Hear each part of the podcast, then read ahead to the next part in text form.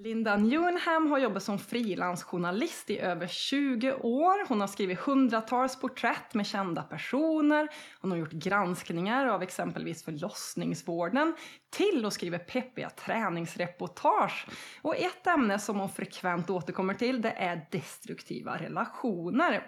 Nu är hon med här i Journalistakademins podcast för att prata om hur man egentligen gör en bra intervju. Sveriges enda utbildning i frilansjournalistik, det är Journalistakademin. Vi har hundratals med studenter som har fått sina artiklar på tryck i landets magasin och tidningar. Är du också nyfiken på det här med frilansjournalistik? Då vill jag att du bokar ett samtal med oss för att prata mer. Du går in på journalistakademin.se boka. Och i den här podden djupdyker vi i frilanslivet och träffar massa spännande gäster som håller på med frilansjournalistik på ett eller annat sätt. Jag hoppas att du ska bli riktigt inspirerad. Välkommen hit Linda! Tack snälla! Jättekul att ha dig med och jag har så mycket frågor till dig och säkert många som vill veta om ditt frilansliv. Men vi kan väl ta det lite från början. Hur, hur kom du på att du skulle bli frilansjournalist? Det var ju nu väldigt länge sedan eh, som jag kände att jag tyckte att det var roligt att skriva. Jag, jag hade ju jobbat med olika saker, eh, även ganska mycket tv. Mycket digitalt och mycket tv och sådär. Och eh, hade som en dröm att få skriva mer och insåg att så här, det är som frilans man kommer att få skriva mest. Så jag gjorde det liksom steg för steg, att jag hade projekt på kanske 6-8 månader som jag jobbade med heltid och parallellt liksom skrev artiklar. Eh, och sen var det fler och fler artiklar så kanske jag kunde jobba halvtid till att jag kunde frilansa eh, på heltid. Och nu har jag även liksom ett annat jobb. Så. Men vad tycker du är det bästa med det här yrket då, att skriva fritt? Ja, men det är ju alla människor, alla berättelser, den här liksom outsinliga källan mm. av historier som man får höra. Men vad har du skrivit för, för olika reportage genom livet? Jag förstår det är ju massa, men... ja, jag tänkte säga det är ju 20 år ja. av x antal per vecka. Nej, men det, jag skriver ju, jag skriver mycket porträtt eh, på då eh, offentliga profiler eller kända människor. Ganska mycket verktygsartade artiklar, eh, alltså tipsiga. Det kan ju liksom handla om allt ifrån ekonomi och aktier till eh, psykologi. Liksom, eller gör så här efter skilsmässan.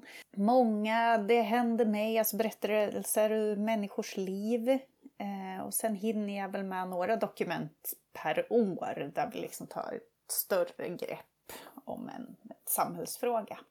Men hur gör du för att komma på alla de här idéerna? Eller kommer de i knät på dig? Nu har jag ju hållit på så pass länge så en stor andel hamnar ju tacksamt nog i knä. Eller liksom att jag får från redaktörerna. Och sen så är det ju också, den andra delen är ju också att man liksom går runt i världen och kommer på idéer. Man hör en grej här och inser att men nu har jag hört talas om det här på tre ställen. Här kanske finns någonting. Eller man eh, hör en historia, man hör liksom på, jag tjuvlyssnar på kaféer, jag pratar med mm. vänner. Det finns liksom uppslag överallt, tänker jag. Det där är fantastiskt. Jag tänker det blir liksom ja, men som också har jobbat eh, länge som journalist, att man slår på som ett filter nästan. Att ja. bli mottaglig är väl ja. det viktiga för idéer. Möjligen störd ja. kring det. det är en annan. men det med, jag vet ju att du också har skrivit en del om destruktiva relationer. Vad är det i det som har lockat dig? Det har väl att göra med att jag eh, när jag var yngre och började med det här, eh, att det kom upp i så väldigt många intervjuer. Och från början så hade jag själv en oförståelse inför ämnet, ska mm. villigt erkännas. Att jag tänkte så här, men den här coola, tuffa träffa kvinnan som, eh, ja men du vet så här full av åsikter. Hur kan det komma sig att hon också berättar för mig att hon har legat på badrumsgolvet sönderslagen? Mm. Eh, eller att hon tar den här skiten, ja men du vet. Jag var oinformerad själv, men insåg att jag mötte det här ämnet i så många intervjuer. Och eh, hos kvinnor där jag själv hade inte kunnat gissa det och tänkte då att liksom, här är det ju någonting jag själv inte förstår. Och det andra är ju att jag insåg så här, hur vanligt det är och hur, nu är det ju bättre nu än för liksom 15-20 år sedan, men hur lite vi fortfarande pratar om det. Det finns så mycket skam kring det. Eh, så att, eh, och så många kvinnor lever i det eller är utsatta för det. Så att det är ju ett ämne som jag tycker är jätte, jätte, jätteviktigt. Ja, jag tänker det där också att, att du kan kombinera att du tycker om att skriva men förhoppningsvis kan göra skillnad för någon som läser också. Precis, jag tänkte säga det kan man ju alltid hoppas, det kan man ju aldrig veta. Eh, men man kan ju alltid utgå ifrån att man själv tänker att här finns det någonting som vi borde prata mer om. Ofta är det ju då många, många kvinnor som hör av sig och, liksom, mm. och berättar sina historier. Hur många magasin och tidningar har du skrivit för? Har du koll på Ingen aning, nej. Svar nej. En del av dem finns ju inte längre heller. Eller liksom, det finns ju karriärmagasin för kvinnor som fanns på början på 00-talet som inte finns längre. Liksom så så att, eh, tyvärr inte, men många. Hur kan en typisk frilansdag se ut för, för dig nu då? Jag tänkte säga, där har jag väl kanske också ett dåligt svar. För det är ju liksom att ingen dag ser ju den andra, är ju den andra lik. Det beror Nej. ju på väldigt, väldigt mycket styrs ju ett frilansliv utifrån när folk kan göra intervjuer. Det kan vara sju på morgonen eller lördagar klockan nio på kvällen. Liksom. Det är ju det som egentligen styr. Men det som återkommer, de tre moment som återkommer är ju research, eh, skriva, intervjua och skriva. Och när man har fått upp ett flöde så har man ju liksom en blandning av dem hela tiden. Så. Mm. Och att man faktiskt får blocka tid och göra en sak i taget fast man kanske har tio saker den här dagen jag behöver göra, få gjorda. Men det där tänker jag också kan vara nyckeln i, för att få en struktur i det hela när man jobbar själv. Alltså blocka tid i kalendern. Nu gör jag det här, sen gör jag det här. Så att man ja. får lite struktur, eller hur? Så att något faktiskt blir färdiggjort också. Ja, liksom. precis. Så för mig funkar det, men där tror jag att man är väldigt olika. Men researchprocessen då, hur, eh, hur går den till för dig? Ja, det beror ju också på vem jag ska intervjua. Mm. Eh, men det är ju ganska lätt idag tänker jag. Ja. att göra research, ja men vi har liksom Google och det finns poddar och det finns artiklar och väldigt många människor är ju intervjuade många gånger eller om man ska skriva om ett ämne, till exempel barnlöshet, så finns det ju väldigt mycket forskning på det. Så jag börjar liksom brett och trattar mm. sen ner det till hur är exakt den här artikeln vinklad den här gången. Okay. Jag tar in betydligt mer än jag kanske behöver. Ja, får man sålla bort sen. Men om vi går in på det här med att göra då en intervju som vi vill höra, eftersom du har gjort så himla många intervjuer. Mm. Vad skulle du säga, det kanske är svårt att förklara, men vad är en bra intervju? När jag är nöjd är när jag känner att den här människan fick faktiskt tillit till mig. Alltså tillit att berätta, det är det är själva grunden, tänker jag. När vi får till ett bra, bra möte och bra samtal. Och det bygger på tillit. Och där upplever jag att, liksom, att se det som ett samtal är bästa utgångspunkten. Att här kommer jag som journalist och ska ställa dig frågor. Kan ge en psykologisk obalans hos mm. personen när jag intervjuar. Så att som sagt var, se det som ett samtal. Men hur gör man då så att de ska få tillit? Har du några knep där? Hur, hur kommer du igång? Var en vanlig människa, tänker jag. Ja. och försök, det är väl lättare sagt än gjort, men det lyckas väl ingen av oss med hela tiden. Var en vanlig människa med hjärtat på rätta ställe, tänker jag. Det är liksom guideline för när jag ja. jobbar. Det är nog inte svårare än så, tänker jag. Hur ser förberedelserna ut då inför en intervju? Sitter du och skriver ner frågor eller hur, hur jobbar du? Ja, jag skriver frågor, absolut. Jag tänker igenom ganska väl vad jag vill. Jag skriver många frågor och sen funderar jag ett varv till och ser om jag kan komma på ännu fler frågor. Och sen så med den vetskapen att sen i en intervjusituation så kommer mitt upplägg på frågor aldrig att vara den liksom, linje vi sen följer. För det är ju riktiga människor vi möter. De kommer ju inte att sitta och stämma med bilden av den här personen. Det finns ju ingen intervju så, som blir så som man har tänkt sig. Det tror jag är jätteviktigt. Men försöker du ändå tänka att håller dig till en röd tråd vinkel eller hur, hur blir det när ni går åt sidospår? Hur, hur gör du? Jag försöker låta människor eh, gå åt sidospår. För där kan det ju finnas någonting som jag inte har tänkt på. Och sen beror det förstås på om det här är en världsledare som vi får 25 minuter med och sen mm. inte har tillgång till. Eh, då måste man ju vara väldigt, väldigt stringent och faktiskt få svar på det man behöver få svar på. Men för de allra flesta gångerna så är det ju inte det. Och då kan det som sagt finnas berättelser där i som jag inte hade tänkt på. Just det, så man ska vara öppen för att lyssna.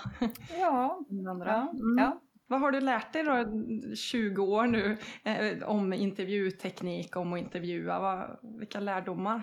Ja, men det är väl just det där jag var inne på tidigare, att ingen intervju går som planerat. Det är levande materia och ingen kommer vara precis så där som man har tänkt sig. Eller att vissa spår faller. Liksom. Häromdagen satt jag och intervjuade en skådespelare eh, kanske en tredjedel av mina frågor handlade om han och hans partners relation. Och en av de första sakerna han säger till mig är att han är nyseparerad. Eh, och att eh, liksom det här, han ber mig att liksom inte gå ut med det här än därför att de har inte själva riktigt landat i var de står. Eh, och, så. och det innebär ju att liksom en tredjedel upp till hälften av mina frågor faller. Nu tar jag det här som ett exempel, men det är ju ingen ovanlighet. Och man måste, måste, måste kunna jobba utifrån, utifrån verkligheten. Som sagt, det händer hela tiden. Så. så man kan liksom inte bli förställd då. Händer det att du blir ställd ibland och vad ska jag fråga om nu? Eller är du så ruttad så det kommer? Det kommer ju. Ja, men det, jag tror att det är därför man behöver göra ordentligt förarbete. Därför att då sitter man inte där utan. Men det är klart att det liksom finns rutin. Jag menar, jag har också suttit i intervjuer där det var en annan känd person som liksom berättade att hennes eh, eh partner hade gått bort. Mm. Eh, och den intervjun byggde också på relationer ursprungligen. Och det här har liksom inte stått någonstans. Fanns inte. Men det, även där behöver man ju då kunna fånga upp den personen och säga att det är okej okay och fortsätta utifrån det. Vad tror du du har för styrkor i ett intervjusammanhang? Ingen aning. Det blir ju en sån här, det borde man fråga någon annan. Eh, det vet jag inte. Jag tror att en styrka är att den här eh, 10 000 timmars eh, regeln. Jag tror att det är jättebra att öva, öva, öva, öva. Det kommer med erfarenhet. Vi har alla gjort jättemånga fel. Vad är vanliga nybörjarmisstag tror du? Ja, det vet jag inte heller, men ibland när jag sitter, eftersom jag är ju inte med när andra intervjuar, så vet jag ju faktiskt inte det riktigt. Det jag ser när jag redigerar texter ibland är att jag tror att människor bangar vissa frågor. Att man mm. vågar inte riktigt ställa den där lite, lite jobbiga frågan. Liksom, eller för, lite personliga frågan eller sådär. Så det tror jag är ett misstag. Och jag tänker där att så ja men gör det. Eh, du kan få ett nej, det får du ganska ofta. Att här vill jag faktiskt inte svara på och det är liksom all respekt för det.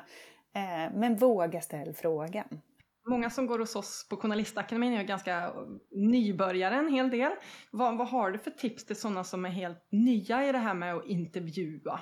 Vad ska man tänka på? Som du säger, så här, många av dem är ju kanske helt nybörjare i det här, men som jag uppfattar när jag var med hos er någon gång och fick frågor och skulle svara på frågor och det var ett seminarium där personer var med. Så tänker jag så här, de är ju inte nybörjare i livet. Nej. Det är ju personer av alla åldrar. Så ta med dig din egen livserfarenhet in i det här yrket, tänker jag. Även om du inte har gjort jättemånga intervjuer så har du haft jättemånga samtal med människor. Ta med dig den erfarenheten in i, mm. i yrket.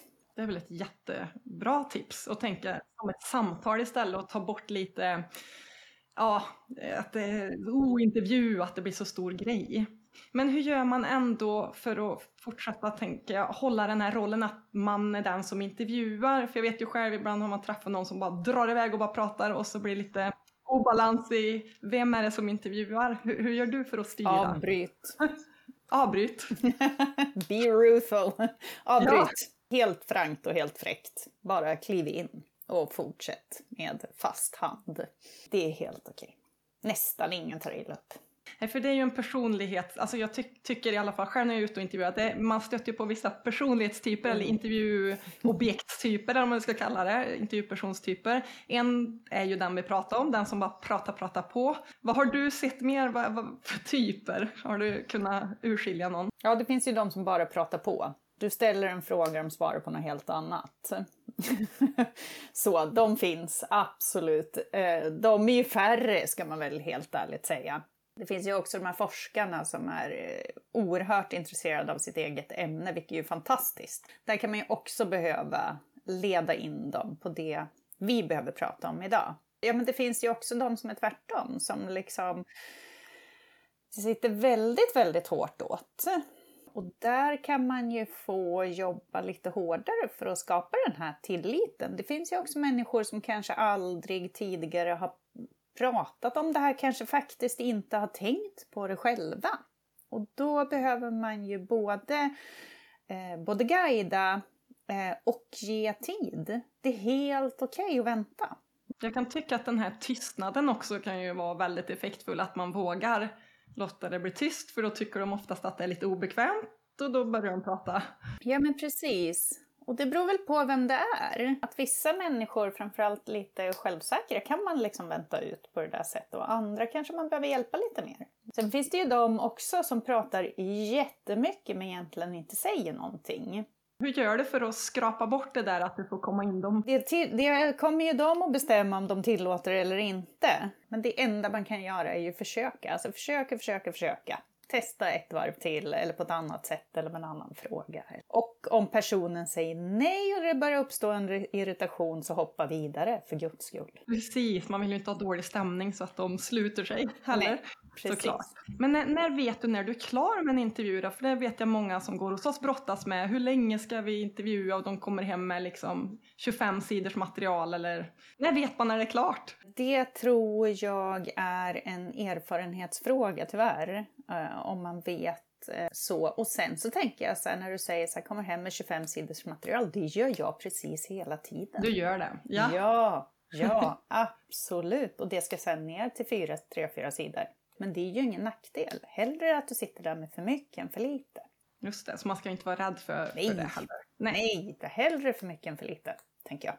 Men får vi höra om någon intervju du är liksom nöjd med? Vill du berätta om någon? Något du känner, där fick jag till det. Oh, jag vet Det här är alltid så svåra frågor, tänker jag. Jag vet att vi i våras, någonting som kommer upp nu, att vi i våras gjorde en grej om Onlyfans, som ju en snackis just nu. Där det fanns en ingång kring att säga, men kolla här vad kvinnor gör. Och Mm. Jag tog kontakt med kvinnor och insåg ju ganska snabbt att men det här är något helt annat än den vinkel eh, folk har tänkt sig från början. Mm. Och att jag då har så oerhört bra redaktörer så att vi får, liksom, vi får göra om den. Vi behöver inte följa den först tänkta vinkeln utan att vi tillsammans med, eller jag tillsammans med redaktören då kan baka om det till att liksom säga, men varför går kvinnor in i det här väldigt, väldigt... Jag hade inga som helst problem att få kontakt med eh, medelålders kvinnor som gör det här och Ja, men det handlar ju liksom i slutändan om en utsatthet. Det handlar mm. liksom inte alls om någonting som är exhibitionistiskt eller liksom så. Och att man då, som sagt det, det bygger på bra redaktörer. Att de också kan liksom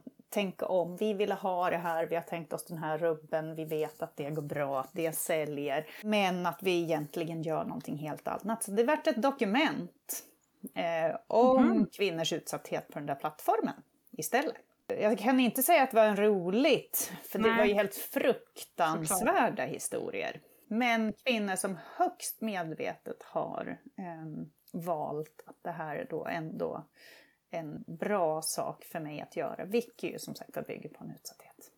Det var intressanta intervjuer för mig själv att göra. Ja, det förstår jag. Men bollar du mycket inför intervjuer och så med redaktören innan? Det beror ju också på vad man har för redaktör. Men, men sen är det ju som så att jag har ju suttit på en hel del redaktioner och eh, jobbat med redaktörerna många gånger i veckan. Så jag pratar mycket med dem. Det är alltid jätte, jättebra. Härligt. Härligt att ha den relationen såklart. Vad har du nu framför dig då? Är det något du ser extra mycket fram emot? Nu ska jag skissa upp artiklar till en tidning. Eh, jag ska göra ett omslagsjobb mm -hmm. i helgen och jag ska göra ett matjobb för en annan tidning. Högt och lågt tänkte jag säga, nej men det skiftar. Var hittar du den här drivkraften? och fortsätta hela tiden? Vad... Den tror jag tyvärr är inbyggd nyfikenhet. att jag fortfarande tänker så nej men gud vad kul, det där är ju skitintressant, ja! och känna så efter 20 år, då måste man ju säga att du har valt ett yrke som eh, är rätt för dig. Det är jätteroligt. Du var inspirerande. Det var väldigt kul att få höra om dig Linda och dina intervjuer och jag ser dig ju titt som tätt i landets magasin och tidningar. Det är kul att se vad du skriver om och eh, väldigt eh, bra att få lite info från en riktig intervjuare får jag säga. Många bra tips här idag så jag vill tacka dig så jättemycket för att du var med här i vår podcast och så hoppas jag att vi hör och ser från dig snart igen. Ja men vad bra, tack så mycket. Ja. Tack. Tusen tack, tack, tack. Tack för bra frågor. Något har jag lärt mig. tack så mycket. Om du också vill göra massa spännande intervjuer som Linda Newnham, ja då tycker jag att du ska ta och boka ett gratis samtal med vår studievägledare här på Journalistakademin, Mirja Laxo, och prata skrivdrömmar med henne så berättar hon också mer om vår utbildning. Gå in på journalistakademien.se boka för att boka ditt samtal.